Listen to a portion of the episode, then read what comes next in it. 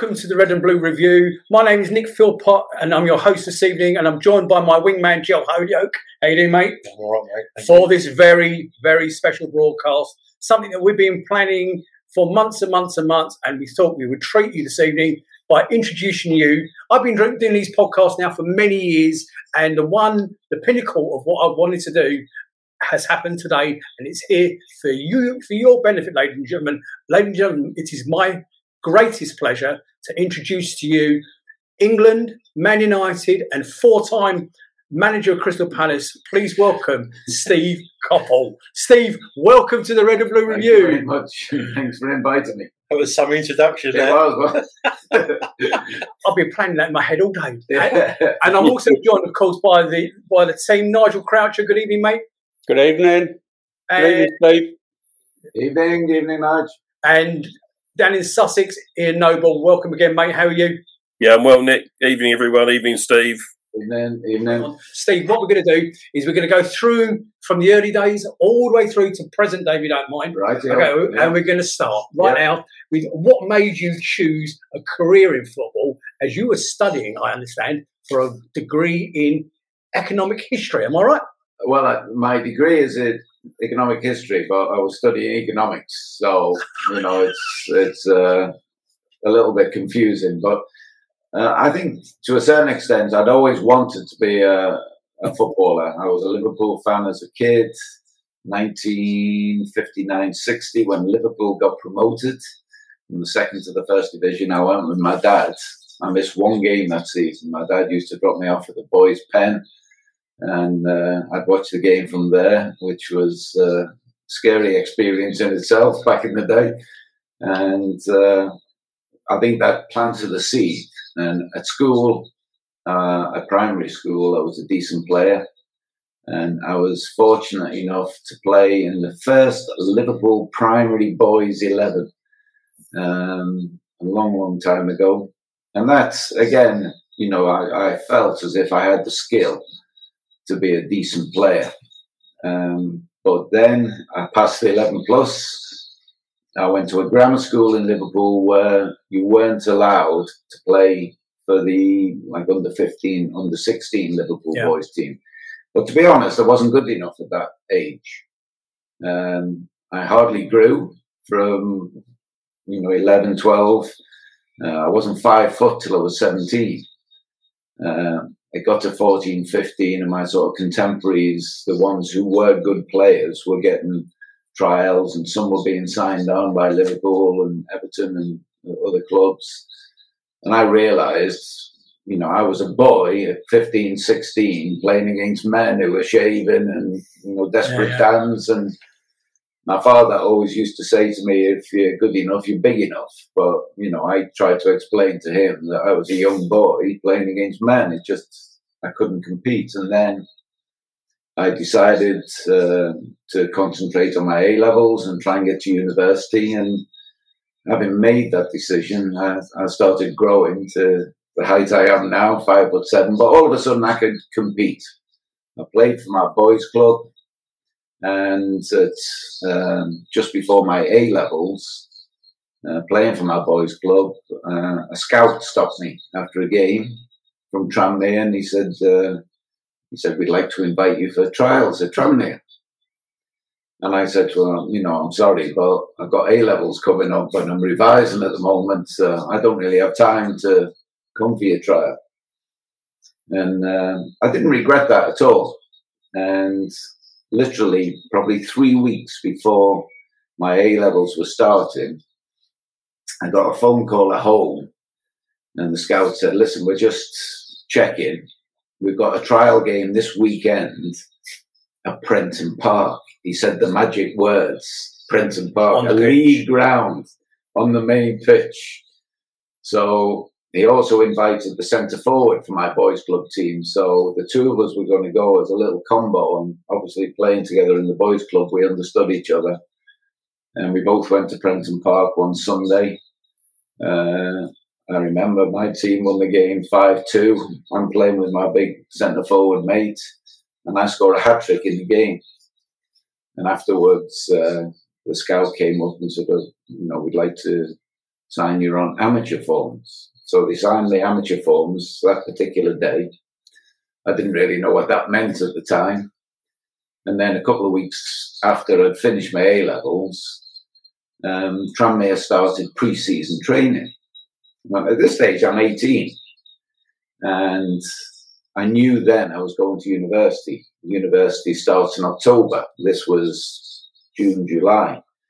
So I had sort of two, three months where I had nothing planned. They invited me for pre-season training. I went for pre-season training, and I had a year then where I was uh, as an amateur, not getting paid, and I had a dream. I had not a dream as such, but I, I had an ambition. Yeah. To play in the football league as an amateur. And obviously, Tranmere, given their financial plight, were only too pleased to see me achieve that ambition. So I, I, played my first year at Tranmere, and I, I, never played in the first team during that year. I was just playing in the midweek reserve team, um, but training with the first team um, almost uh, on a daily basis because I could jam it in between my lectures and tutorials. I've got to ask you: Did you make the mate that you went with? from your Sunday league team. No, yeah, I, was, I was thinking that as well. No, he was bummed out. he was bummed out, and I was signed on. So I played a year as an amateur, and my second year at university, I signed um, a part-time con- contract with Tranmere, uh, ten pound a week. My predecessor and somebody I roomed with on um, Tranmere trips when the few occasions we did stay overnight was Mark Palios. Oh, really? Who was a year ahead of me. He was at Manchester University. So my second year at university, he'd just finished university and had gone full time at Tranmere as a player. And uh, halfway through my second year at university, I got the, the call to meet with Tommy Docherty to get transferred. To Man United. First of all, I'd like to just take a slight step back. Um, a Liverpool boy playing for Manchester. Oh, that was my question. A Liverpool boy playing for Manchester. How did that happen? But it, tell me about the Docherty. Well, you think for me as a Liverpool fan, you know the the 1965 FA Cup winning team for Liverpool beat Leeds 2 1 Ian St John, tremendous header. You know, great day for me as a 10, 11 year old. Sensational. You know, Liverpool winning the FA Cup. In goal was Tommy Lawrence. Yeah. Centre half was Ron Yeats. mm. Blair, Willie Stevenson. Tranmere were managed by Ron Yeats. When I was training at university, but training most days at Tranmere, Tommy Lawrence used to drive past my house on the East Lancashire Road, going through Liverpool, through the tunnel to get to Tranmere. He used to give me a lift. Oh. I used to get, I would have paid for it. I would have paid. Goalkeeper. Yeah, unbelievable. Tommy Lawrence had the unfortunate nickname of the Flying Pig. yeah. He was a little bit chunky, to say the least. And we used to train at Tranmere, and he used to live in Leigh or something like that. It was a fair old schlep from, from Birkenhead to get there. Yeah. After training, he would literally, he didn't have a shower. He walked round the showers, hardly dried, put his clothes on, got in the car to drive home if you weren't ready and waiting, he could drive off. he was all preempted when training was finished, and he thought, right, I'll bomb in, get a quick shower before he comes through, and then jump in the car. So for me, like it was like a, a, a dream to, to to be involved with uh, this environment. But Ron Yeats was manager, and we used to play on a Friday night. And I got into the team, and then I started doing okay. But again, I played mainly for Tranmere as a centre forward. And the the big Ron, sometimes on a Friday night, would say to me, pull me to one side, and he'd say, "Oh, wee man," he called me wee man. He said, uh, "Liverpool people are here tonight." And as soon as he said that, I would SH1 team myself, as, as I would have done, and, and I wouldn't play well. So I had in the back of my mind, and all along I'm thinking, get my degree, and then see what happens with football. So nothing happened with Liverpool, and then uh, Tranmere were due to play Aldershot, and we weren't doing great. We were in what is now Div 1, the Yeah. third level. And we weren't doing great at the bottom of the table. So Ron Yeats decided to take the team to Aldershot on the training camp before playing on the Saturday at Aldershot. So I think they went down on the Tuesday, and because I had election tutorials, I couldn't go. So on the Wednesday, I got a phone call from uh, Dave Russell's, the general manager of Tranmere. He said, uh, Steve, he said, I've got Tommy Docherty in my office. He said, we've agreed a fee to sell you to Man United for £60,000. So no agents in those days, nothing. And this was literally like 11 o'clock one Wednesday morning. And he, lit- he said, get yourself over here quick, as soon as you can. I had to get the bus. the bus, the ferry, and then another bus to get to Prenton Park. So like two hours after he phoned, as soon as he phoned, I phoned my dad. And I said, you know, Dad, they agreed to sell me to Tranmere, to United. He said, what do you think? He said, well, let me put it this way. He says, I don't think you turn Man United down. Said, you might want to do other things, but you don't turn Man United down. I phoned up Ron Yeats because I thought maybe they were selling me behind his back without him knowing, because he was in Aldershot with Yeah, the rest yeah, of the team. yeah. So he said, No, no, I know all about it. I wish you the very best. It's a fabulous club. You know, we'll see you soon, no doubt. So got myself over there. And before I went in to see Tommy Docherty, the general manager of Tranmere, Dave Russell, pulled me to one side. He said, Listen, I've told Tommy Docherty that you're earning £30 a week. I was on £10 a week. He said, If he asks you, you're on £30 a week. Okay. I said, Yeah, all right. I introduced to the doc. The doc says to me, uh, He said, Steve, he says, I've never seen you play. He said, But people whose opinions I respect say you're a decent player, so we've agreed to sign you. How much you earning? And again, no agents, nothing. I said, I'm on £30 a week. He said, I'll double it. to this day, I think he just said that for effect. So if I'd have said forty pound a week, fifty pound a week, Yeah. sixty pound a week, he would have just because it, you know, relatively, it wasn't a great deal of money in those. For me, as a student at university, my gra- grant per term, I was getting a grant, was eighty pound per ten week term. Wow. So this is a full time professional contract, yeah. Well, again, um, I said to him, I said, listen, you know, that sounds great to me, but, you know, I'm at university. Uh, I'm just coming up to the end of my second year. I said, if you let me finish my second year, I can do my third year anytime. And he said, no, absolutely not. He said, football, he said, it's a hard business. It'll chew you up and spit you out like that. He says, you're going to finish your degree because that'll be with you for life. And to this day, I am ever so grateful for, you know, I always say Tommy Docherty had the second, second biggest effect on my life beside my dad. You know, and he, the fella, when he passed away, what, six months ago or something like that. Absolutely. He- When was that? When did you sign for United? 74, I think it was, So like that, that. did you play in the cup final? I can't remember.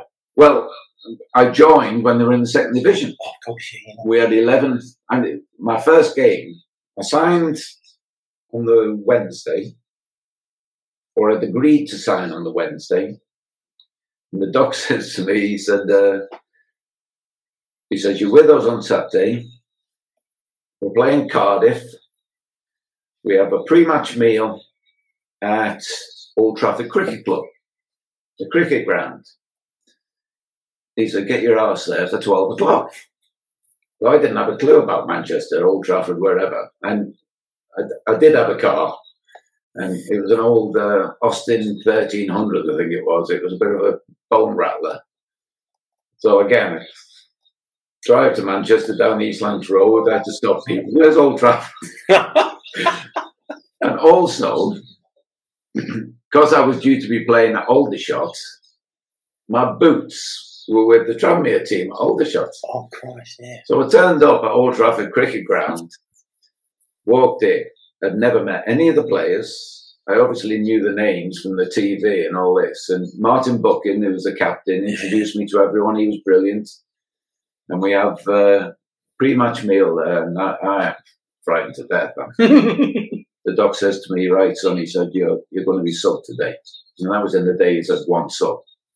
So I said, "Oh, brilliant, great." I said, "There's a small problem here." I said, "I've got no boots." what do you mean? I've got my boots are with the Tranmere at Aldershot. So I borrowed an old pair of Stuart Pearson's to send home. So again, get get to the game.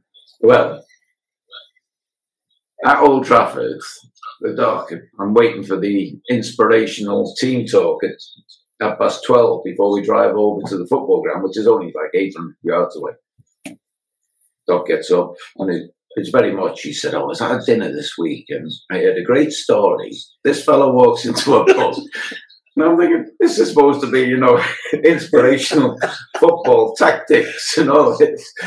He tells a joke. He, he says, right, boys, you know, just go out there today, enjoy yourselves, express yourselves, don't be worried about making mistakes. We do what we do, all the best. this is not what I expected. Turn up at the game, and it, it, was at the time when United were just having a little bit of a stutter in the league. Willie Morgan was playing right wing, and uh, he and Doc had fallen out. So after an hour in the game, it's nil nil. Crowd are getting a bit restless. Doc's getting anxious. He shouts to me, he says, Have a warm up, you're coming on. I, get, I didn't even know what a warm up was. You know, I run up and down. I'm ready, let's go. And uh, board goes up, Willie Morgan. Willie was really popular with the crowd. And when the board went up, we were having a corner. It was our corner. So Willie comes off, shakes my hand. I run on. And it's like booze because they're unhappy that Willie's come on. I've done nothing. They never, probably never heard of you. Yeah. Well, the program, uh, my surname is spelt K O P E L. Cop as well. Well, there used to be a player who played for United called Frank Kopel. Oh, okay. So anyway, we have a corner. I run on to muffled booze almost. and as I run on, I don't even make the penalty box. Corner comes in, Stewart Houston header, they score. 1 0. I'm celebrating with people I don't know for something I've not done. and then the first time I get the ball, I'm on the right wing, and panic, didn't know what to do, cross the ball into the box, Stuart Pearson scores. And we ended up winning the game 4 0, and I had a hand in one of the other goals. So I come off the pitch, and I'm, I'm thinking, this is heaven. This is beyond heaven. You know, students, no boots, come and play. We win 4 0, nil nil when it came on. And I, it was unbelievable. You know, they, I, I just felt so great. And then for the rest of the season, we never lost another game. I just thought 74 was the Liverpool Newcastle. Liverpool beat Newcastle. Did you play in the 77 final?